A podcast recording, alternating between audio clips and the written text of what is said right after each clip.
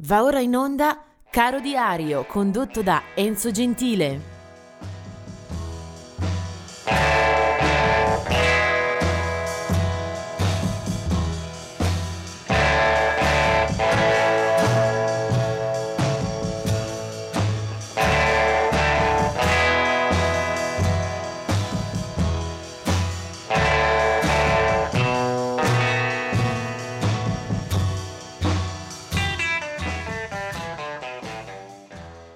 Ben ritrovati per questo 8 febbraio che comincia con il racconto di molte date di nascita. Del 1932 è la nascita di John Williams, un veterano della musica per il cinema, forse eh, il più conosciuto, comunque il più ascoltato eh, su grande schermo, anche eh, grazie ai successi eh, cinematografici appunto eh, dei registi che si sono affidati a lui da Stephen Spielberg a George Lucas. Eh, John Williams eh, è anche direttore d'orchestra, eh, autore insigne che ricorderete sicuramente per alcune pellicole, è stato anche vittorioso in cinque eh, premi Oscar eh, tra il 72 e il 94. Tra i film che ha firmato per le musiche da Star Wars a Schindler List, eh, da Indiana Jones a E.T., eh, da Lo Squalo a Jurassic Park, eh, Superman e via via molti molti altri. John Williams. Del 1941 è invece un cantautore eh, tipico dell'ambito newyorkese dei primi anni 60, si chiama Tom Rush. E del 1942 un artista che invece ha guardato più dalla costa occidentale, Terry Melcher, 1942. Eh, tra l'altro un dato di cronaca, se ricordate eh, l'eccidio in cui eh, perse la vita tra l'altro eh, Sharon Tate, opera della setta di eh, Charles Manson. Bene, quella casa era stata abitata fino a poco tempo prima da Terry Melcher, eh, che in quanto responsabile eh, di alcune produzioni sembra avesse appunto rifiutato un contratto a Charles Manson del 1946 è invece Adolfo Fito della Parra, eh, batterista dei Kennedy in molte edizioni, è stato anche uno di coloro che più a lungo ha tenuto in vita la formazione di rock blues californiano dopo la scomparsa di molti dei membri. 1948 è la nascita di Dan Seals, eh, un musicista che abbiamo trovato a lungo fino al 2009 quando poi scompare. Era nato in Texas eh, come Dan Seals, eh, lo troveremo a capo di diversi dischi firmati England Dan e John Ford Cooley, lui era appunto England Dan, tra l'altro eh, suo eh, fratello è Jim Seals di Seals Crofts. Eh, spesso poi canteranno e si esibiranno anche insieme. Eh, lui è Dan Seals. Eh, del 1958 è Paul Barker dei Ministry Nasce a Palo Alto in California Paul Barker, poi entrerà come bassista nel gruppo dei durissimi Ministri a partire dal 1987-88.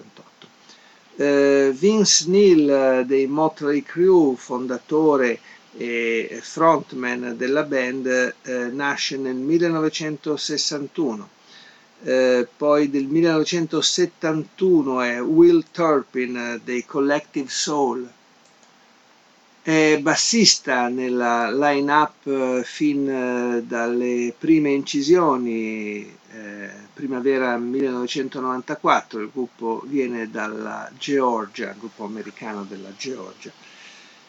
Poi del 1974 è Guy Manuel de Homen Cristo, questo è il suo complicato eh, nome eh, di riferimento, uno dei due Daft Punk eh, gruppo eh, strabiliante per alcune soluzioni, per alcune invenzioni.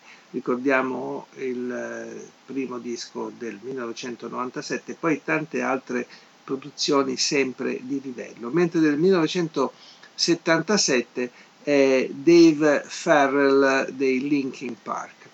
E adesso passiamo invece a qualche eh, data eh, più triste di scomparsa del 1990 è la morte di Del Shannon eh, che si suicida eh, nella sua residenza di Santa Clarita Valley in eh, California. Era in una cura antidepressiva, eh, aveva assunto per lungo tempo il Prozac, un medicinale che la moglie accuserà per, per aver influito sul drammatico atto. L'artista era noto per il successo eh, soprattutto negli anni 60, eh, un brano come Runaway aveva fatto sicuramente il giro del mondo, era ancora in piena attività reduce da un concerto di tributo a Buddy Holly. Nei 70-80 aveva anche collaborato con Jeff Lynne, Dave Edmonds, Nick Lowe e Tom Petty. Lui era Del Shannon.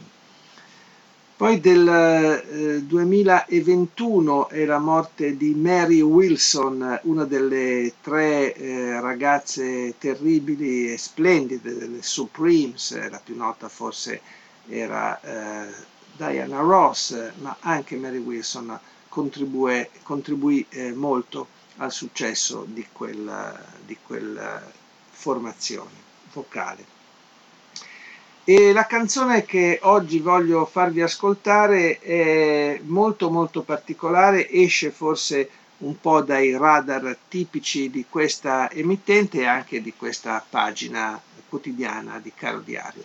Siamo nel 2005 e eh, muore nel sonno nella sua casa di Scottsdale in eh, Arizona il grande Jimmy Smith organista jazz molto apprezzato dalle generazioni del pop rock e dell'acid jazz, era stato eh, unanimemente considerato eh, nel corso della storia un pioniere nell'uso del, dell'organo Hammond.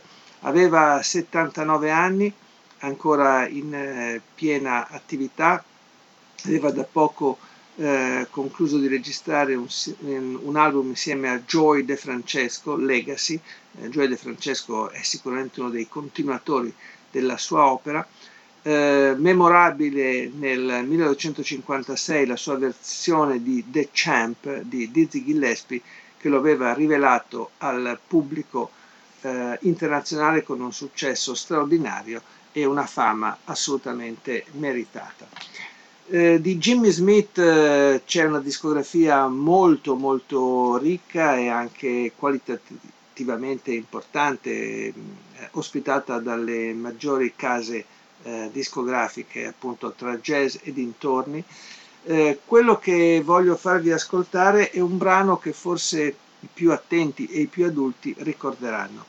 si chiama The Cat e fu anche la eh, sigla di un eh, celeberrimo programma eh, radiofonico italiano eh, degli anni fine 60 eh, per voi giovani. Eh, forse lo ritroverete, lo riconoscerete e sarà un aggancio nella memoria, altrimenti sarà un ottimo modo per conoscere le virtù e l'abilità di Jimmy Smith all'organo. Hammond lui si chiama Jimmy Smith e questa è The Cat.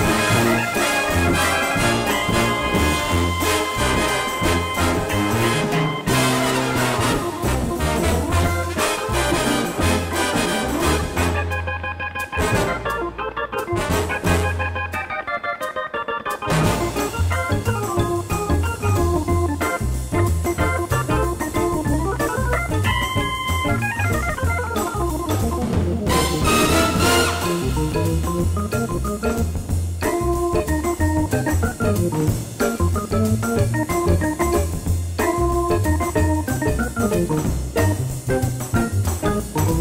you.